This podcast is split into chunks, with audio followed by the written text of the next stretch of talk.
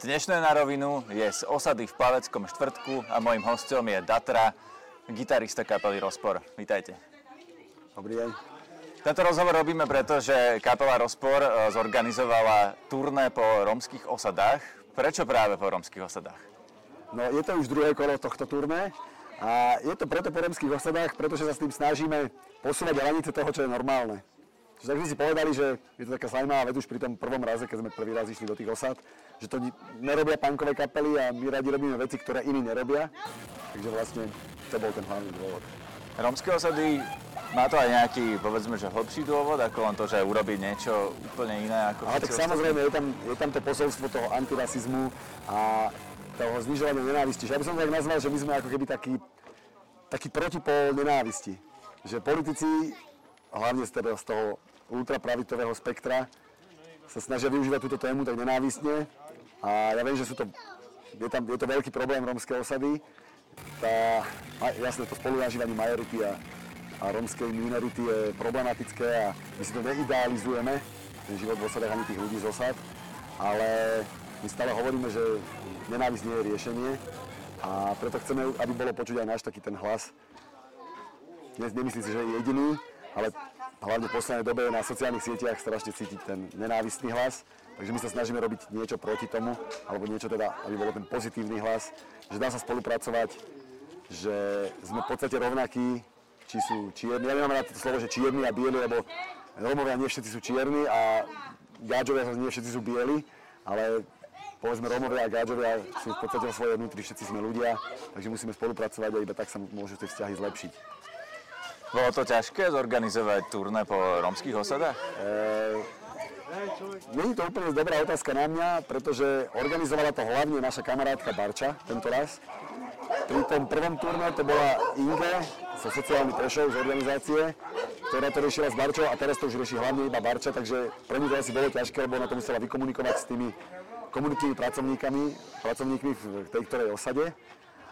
Ale pre nás ako hráčov to nebolo až také ťažké, my sme si proste požičali aparatúru, požičali sme si e, generátor na elektrinu a naložili sme, to, naložili sme to do dodávky a proste sme vyrazili, čiže my sme, my sme naskúšaní, takže pre nás to v podstate nebolo zor, také ťažké zorganizovať.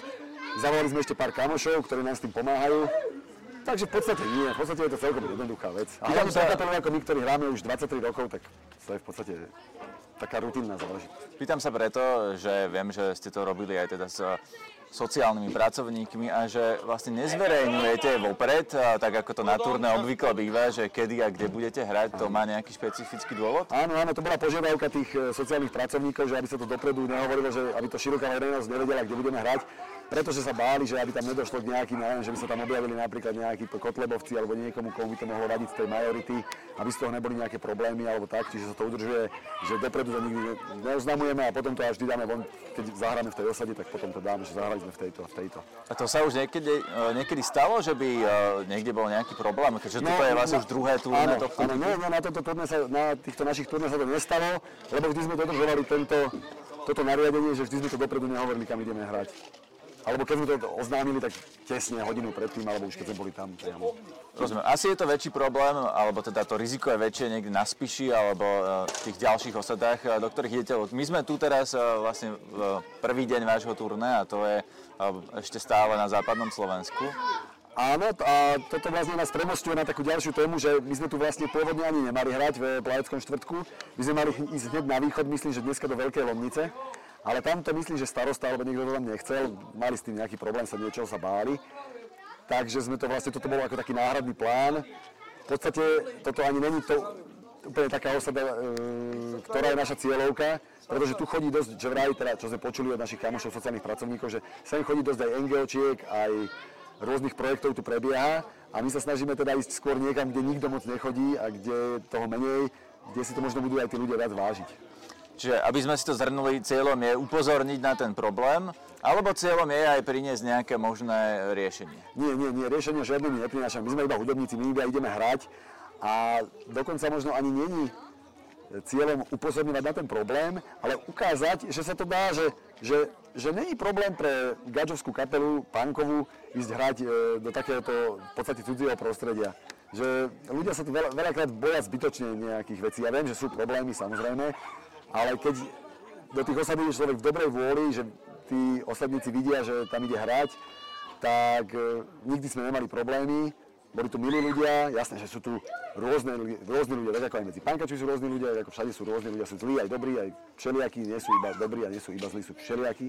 Takže aj tu sú všelijakí, ale my sme nemali žiadny problém a ide nám o to ukázať, že je to normálne komunikovať spolu, spolupracovať a ukázať, že hudba spája. Úplne jednoduché, my, my nechceme okolo toho moc filozofovať alebo nejakú politiku robiť a hlavne nejaké riešenia, však na to sú tu iní ľudia, ktorí pracujú s tými vylúčenými osadami, sociálni pracovníci, komunitní pracovníci, e, štát, neviem. Áno, práve na to narážam aj tou otázkou, e, že či cieľom bolo aj nejaké riešenie. Práve preto, že ako keby ten problém to nie je tá bezpečnosť, to ste aj teraz pomenovali, že vlastne teraz sa tu cítime úplne bezpečne a bez problémov, ale že ten problém je, že vlastne situáciu tých ľudí, ktorí sú tu, nikto nerieši. A keď sa opýtame, kto by to mal riešiť, tak logicky z toho vyplyne štát a zjavne tu vlastne sa nič také veľké nestalo, keď sa pozrieme no, okolo seba. Ono, ale asi není, správ, tých ľudí. asi není úplne správne tvrdiť, že by sa nič, nikto to neriešil. No to riešia, veď tie projekty všelijaké prebiehajú, aspoň podľa mojich informácií, ale je toho málo, možno, možno e, chýbajú nejaké iné nastavenia, ale toto je myslím, že otázka skôr na tých sociálnych pracovníkov ako na nás, že ja do toho až tak nevidím a ja myslím, že je veľa ľudí, ktorí naozaj makajú tu a, a robia s, týmito komunitami. E, takže my, my o tomto už úplne sa až tak nechcem vyjadrovať, pretože je to začne taká zložitejšia, komplexnejšia téma alebo komplexnejší problém. Rozumiem. Ja sa vás toto pýtam nielen ako hudobníka, ale ako aktivistu a ten mm. váš aktivizmus ten sa nevzťahuje len na osady, ale napríklad aj na tému Rusko a Ukrajina, lebo ja som zaznamenal, že teraz ste nahrávali nový videoklip e, k novej skladbe, ktorá je vlastne o vojne a nahrávali ste ho ako protest pred ruskou ambasádou. Môžete o tom povedať niečo viac, že čo je to za pesničku, kedy vyjde, o čom to je? Áno, no odkedy začala vojna, ja, ja totiž túto rusko, tento rusko-ukrajinský konflikt sledujem už od 2014, že dosť sa to zaujímam, mňa to tak zaujíma, neviem, Mám aj kamošov, ktorí, mám kamoš, alebo dvoch proste takých, ktorí e, sú na Ukrajine, alebo tam nám chodia a jeden z nich je aj novinár frontový, Tomáš Foro, ktorý ktorý, od ktorého mám priamo informácie a jeho knihu som, teda obidve knihy, čo vydal, som čítal. A ma to proste zaujíma. A keď začala teraz už tá naozajstná vojna, 24. februára, tak hneď som chcel, ja som od, od začiatku chcel urobiť nejakú skladbu o tom, nejak sa k tomu vyjadriť, ale nechcel som to urobiť tak, že len tak na silu, že e, keď, keď píšem skladbu, tak, tak sa snažím písať, keď mám nejakú, nejaký nápad v hlave, že mi to hrá, že niečo, čo sa dá chytiť. A keď nemám len tak, že z ničoho niečo vy, vytvoriť, tak to som nechcel urobiť. Tak proste, nechcel som to urobiť, ako sa povie, za horu, nahor, jak to, že narýchlo, alebo tak, tak iba tak rýchlo to zbúchať. No a v júni som dostal ten nápad, tú múzu, zahrala v hlave melódia, tak som sa toho chytila, že z toho to spravíme, tak preto nám mi to trvalo v podstate skoro pol roka, kým sme sa k tomu dostali. V sme si to dali dokopy s chalánmi, sme to nacvičili a z okolností mi zavolal Dominik Jursa práve v tom období, alebo teda mi napísal, že že počúvaj, že mám teraz chvíľku nejak také voľnejšie obdobie, že keby ste chceli urobiť klip, že vám ho môžem nakrútiť inak, teda, aby tí, pre tých, čo nevedia, tak Dominik Jursa je filmár, ktorý nám e, spolu s Edom Cichom nakrúcal aj to prvé radikálne ľudské turné po tých osadách. E, on nakrúcal napríklad aj o tých ropákoch na východnom Slovensku, že Zlatá zem sa to myslím volá alebo či, jedna zem, teraz som zabudol, ale proste o tej ťažbe ropy na východnom Slovensku. On je taký, taký dokumentarista, filmár, mierne investigatívec, No on sa mi teda podúkol a ja som mu teda hneď volal späť, že počúvaj, že akurát si zavolal vhod, pretože máme túto novú sklebu, tak mohli by sme na to spraviť klip a to, aspoň by sa to rozšírilo. Rozumiem, skočím vám do toho, o čom to presne je? Áno, no a je to teda, je to skladba, ktorá je na podporu bojujúcich Ukrajincov. Bude, názov má výťazy a myslím, že keď sparafráza, alebo keď poviem ten referent, tak to viac povie o tej skladbe. Ten referent spieva, že vy ste pre nás od začiatku výťazí, bez ohľadu na to, ako by to dopadlo. Niečo takéto sa spieva v refréne, že proste my veríme, že tí Ukrajinci to vyhrajú a aj keby to prehrali, aj, tak sú pre nás morálni výťazí, lebo oni sú na strane dobra a Rusko je na strane zla v tomto prípade. A spievame tam v tom texte, že vieme, že svet nie je čierno že veci sú rôzne, ale v tomto prípade je to aj tak jasné, že kde je dobro a kde je zlo, že keď niekto tvrdí, že to tak nie je, tak je buď není dostatočne podľa mňa inteligentný, alebo má nejaký problém psychický. No a e, Dominik teda vymyslel nejakú štruktúru toho klipu, nakrúcali sme niečo v štúdiu, keď sme to nahrávali A posledné zábery sme robili vlastne pre tou ruskou ambasádou. To prebiehalo tak, že sme zorganizovali ako keby taký náš hudobný protest, taký hudobný koncert pred, pred tou ambasádou. Nikoho sme tam nevolali, že nechceli sme to robiť nejaké akože veľké, že by tam došli ľudia a tak. Boli sme tam aj my ako kapela, bol tam on so štábom a boli tam policajti, ktorí na to dohliadali, lebo sme to ohlásili dopredu. Dvakrát sme zahrali túto skladbu, raz bez pyrotechniky, druhý raz s pyrotechnikou, nakrútilo sa to no a bude to, bude to v tom klipe. Nevidel som to ešte, lebo sa na tom, teraz sa to strihá, no tak som zvedavý aj ja, že ako to bude vyzerať. A to je už vlastne všetko a vyjde to niekedy, dúfam, že v priebehu septembra by to malo byť vonku. Vy ste spomenuli, že je to jasné, kto je tu na strane dobrá, kto je na strane zlá, tá skladba je na podporu Ukrajincov, ale mnohí Slováci eh, by nepovedali to isté, alebo existuje tu časť populácie, ktorá si možno myslí opak, alebo ktorá tvrdí, že napríklad by sme nemali pomáhať Ukrajine, alebo ktorá fandi Putinovi. Čo by ste im odkázali?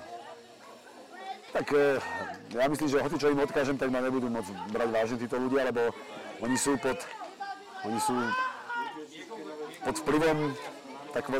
PSYOPS, Psychological Operation Ruskej federácie, ktorí cieľia na našu krajinu a na Európsku úniu týmito dezinformáciami už asi od roku 2011. Takže hoci čo im odkážem, je, myslím, že nepadne na úrodnú pôdu a myslím, že nemám tú silu ničím zmeniť myslenie týchto ľudí, oni sú silne presvedčení o svojej pravde, takisto ako ani oni nezmenia svojimi, svojimi nejakými týmito presvedčeniami mňa, takže... Chápem, ale možno nejde ani až tak o tých, ktorí sú radikálne presvedčení a presvedčajú ostatných, ale o tých, ktorí sú niekde v strede a ktorí si možno nevedia urobiť názor, počujú jeden názor z tej strany, druhý názor z druhej strany a potom vlastne sú z toho dezorientovaní? Tak e, hovorí sa, a ja teda čítam e, rôznych psychológov alebo sociológov, ktorí hovorí, že ako sa rozprávať s týmito ľuďmi a veľakrát tam zaznieva, že treba poukázať napríklad na to, že v ktorej krajine sa bojuje. Bojuje sa na Ukrajine, nebojuje sa v Rusku, bojuje sa na Ukrajine. Bomby padajú na Ukrajinu. A potom ešte také napríklad, že odkiaľ utekajú ľudia, že utekajú ľudia z USA, kde je tak strašne zle a ktorá je taká strašne fašistická krajina, ako tvrdia títo ľudia. Utekajú odtiaľ ľudia do, do Ruska, alebo utekajú ľudia z Ruska do, na západ. No však e, väčšina ľudí uteká z Ruska na západ, akože to je taký nepomer. Na, ja neviem, no, na tisíc ľudí, ktorí odídu z Ruska na západ, tak odíde, na tých odíde jeden zo západu do Ruska. Takže si myslím, že aj toto jasne ukazuje, to sa tá, hovorí tá voľba nohami, že to je taký celkom jasný dôkaz, že kde je ako dobre. Je Rusko, no, súčasné Putinové Rusko podľa vás fašistické? Pýtam sa to preto, že vy ste jedna z najantifašistickejších kapiel, ktoré na Slovensku poznám. No, aby som teda vychádzal z, z nášho takého známeho a známeho historika Jakuba Drábika, ktorý sa tomuto venuje, tak myslím, že on hovorí, že Rusko nie je fašistické a to z toho dôvodu, pretože nie je revolučné že Rusko je iba nejaká taká tá korporatokracia alebo oligarchia alebo neviem čo, takže má asi nejaké fašistické prvky, diktátorské, ale asi to nie je fašizmus. Ja sa tomu tiež moc, ak by som teraz parafrazoval jedného nemenovaného politika, ktorý nie je historik, tak ani ja nie som historik, takže neviem, jak to s tým fašizmom doslova naozaj je, podľa nejakých poučiek, ale keďže Putinov režim nevyzerá ako revolučný režim, tak asi nie je fašistické. Aj keď možno, že sú tam nejaké tie filozofické smery, ako ten Dugin, ten nemyslí, že je taký revolučný, tak ten asi je fašista, sa dá si označiť, ale samotné Rusko by som asi skôr označil diktatúra, alebo totalita, alebo nejaká autokracia. Ono je to v podstate jedno, však je to, je to zlo. Zlo je jedno, či je fašistické alebo iné, je to proste zlo. Bombardujú nevinných, napadli nevinnú krajinu. Vy ste to naznačili, že ten eh, nemenovaný politik, ktorý kedysi mal ten eh, výrok, že eh, nie je historik, tak to je Milan Uhrík, pokojne ho môžeme menovať. No a na Milanovi Uhríkovi je zaujímavé to, že teraz on odišiel od Kotlebu, založil s Milanom Mazurekom novú stranu Republika. A táto republika sa kedysi, alebo tí, títo politici sa kedysi k slovenskému národnému povstaniu protifašistickému stávali kriticky, vieme, že vešali čierne vlajky na úrade v Banskej Bystrici a teraz uh, sa otočili o 180 stupňov a pripomínajú si Slovenské národné povstanie. Uh, práve dnes nahrávame túto reláciu v deň výročia Slovenského národného povstania, preto je to, je to aj aktuálna téma. Čo na to hovoríte, že uh, veríte im to? Nie, absolútne im to neverím. Je to je to kalku a je to čisto nejaký politický ťah, aby zakryli svoje tendencie, ktoré mali predtým. Absolútne im to neverím. Je to čistá, čistý, čistý výpočet iba. Vypočítavosť. Je to tak, že kto je raz fašista, tak je ním navždy? Alebo sa môže človek aj jednoducho vyvinúť k niečomu e, inému? Verím tomu, že ľudia sa môžu zmeniť, jasné. Ľudia sa môžu zmeniť, aj sa menia, však máme príklady veľa bývalých náckov, ktorí sa zmenili a pochopili alebo uznali si, že robili chybu a ľudia sa priebehu života menia, jasné, to, to je normálne, ale to není prípad určite Milana Uhríka a celých všetkých týchto strán fašistických ako je Republika, LSNS a, a nejaký ďalší. Od antifašistickej kapely by som mal um, očakávania, že budete vedieť uh, zadefinovať, že kto na Slovensku sú vlastne tí fašisti. Lebo oni teda sa rozdelili na dve strany, ale to sú len tí, ktorí za to boli odsúdení. To je, uh, je pomerne jasné, lebo to povedali súdy. Ale koho vnímate z politické scény na Slovensku ako fašistu ešte vy? Ja, my, ja osobne teda môj názor, ja ich vnímam, že LSNS republika a život. Život to sú Tarabovci, Kufovci. Lebo potom môžeme diskutovať aj o tom a oni nám, novinárom, to často hovoria, že vy nás nálepkujete ako fašistov alebo blízkych fašistom. A to som počul aj zo strany Sme rodina, keď som sa s nimi rozprával o ich spolupráci s Marine Le Penovou vo Francúzsku alebo so Salvinim v Taliansku. Na to máte nejaký názor? No, je to samozrejme otrasné, ale ja si nemyslím, že by to, bolo, že by to bola nejaká hodnotová vec ich. To je si myslím tiež politikárčenie a vypočítavosť Borisa Kolára. Ja si myslím, že on nemá nejaké hodnoty lavica, pravica, mu je to podľa mňa jedno. Ja si myslím, že mu ide hlavne o ten biznis a politiku. A tak. To je, podľa mňa to je celé úplný kalkul. Chcete povedať, e, koho volič ste vy? Asi ne. To sa nehodí na pankača. Áno, je to ale voliť, každého voliť otázka, chodím, samozrejme od 2016 predtým sme nechodili, bolo mi to tak jedno, ale od 2016 chodím, pretože veľmi mi vadí, že sú tam títo fašisti a chodím, volím, pretože chcem, aby išli preč odtiaľ. Raz sa to podarí. Keď máme to výročie SMP, tak ono to vlastne bola jediná taká kapitola v dejinách Slovenska, kedy sa niekto postavil na odpor aj silou, ozbrojenou silou Kedy si myslíte, že to je legitimné? No, to je ťažká filozofická otázka. A neviem na ňu asi odpovedať. Je to také skôr pocitové asi. Nemám na to odpoveď. Ale je to určite sú prípady, keď to je legitimné, áno. Presne ako napríklad Slovenské národné povstanie, alebo vojna na Ukrajine. Ukrajinci majú teraz úplné právo bojovať a podľa mňa ja som za to, aby sa im tam dodávali zbranie, aby sme ich podporovali, lebo jedine tak sa to môže tá vojna vyhrať. Prečo? Prečo by sme ich mali podporovať? Lebo mnohí možno iní pankáči by povedali, že stop vojne a že nemali by sme nikomu dodávať zbranie, lebo e, to je len financovanie ľudského utrpenia. Áno, že, áno, áno. Sú také argumenty aj na Slovensku zaznievajú, že to vlastne predlžuje vojnu. Áno, áno, áno. No áno, to, toto sú presne, že tie, toto sú tie stereotypné frázy, ktoré sú medzi, a presne medzi pankačmi veľmi, veľmi také za, zakorenené. Stereotypné tvrdenia, že Vojna je, samozrejme, všetci vieme, že vojna je zlá. Veď aj armáda sama nechce vojnu, veď ani vojaci nechcú vojnu, nikto nechce vojnu. Vojna je zlá, vo vojne ľudia chudobnejú, vždy je lepší mier, to je jasné. Ale sú prípady, keď proste ľudia chcú bojovať za svoju, za, za, za svoje hodnoty, za, svoj, za svoju dôstojnosť, chcú sa brániť nejakým okupantom a vtedy je legitimné, že proste tí ľudia chcú tie zbranie a tí Ukrajinci chcú tie zbranie. Takže teraz títo ľudia povedzme tí pánkači, ktorí hovoria, že nemali by sa tam dodávať zbranie, aby sa nepredlžovala vojna, vojna, oni vlastne tvrdia inak, že majú sa tí Ukrajinci vzdať a Rusi majú obsadiť Ukrajinu. Lebo to je alternatíva, mm, alternatívna vojna. Lebo to je potom, to by sme mohli povedať, že za druhej svetovej vojny nemusela byť druhá svetová vojna, veď mohli sme sa vzdať Hitlerovi a nemuseli sme s ním bojovať a mohol byť mier, veď Hitler nechcel akože on keby obsadil celú zem, tak by bol mier. Na tej zemi bol by fašizmus a bol by mier. Takže toto sme chceli, chceli sme fašizmus a mier. No nechceli sme, nechceli sme fašizmus a preto musela byť vojna. Takže pacifizmus v tomto prípade neplatí? Nie, absolútne. My, my nie sme pacifisti, ani sme nikdy neboli. To si inak e, veľakrát ľudia my, myslia, alebo teda si mýlia, že, že ľudia z alternatívnej scény alebo pankači, že sú pacifisti, ale niektorí sú, ale my nie sme, my sme ani nikdy neboli. My sme vždy boli za, za pozitívne násilie pozitívne násilie, to znamená čo? To je napríklad Ukrajinci proti Rusom alebo Slovenské národné povstanie. To je pozitívne násilie. Ďakujem za rozhovor. A ja.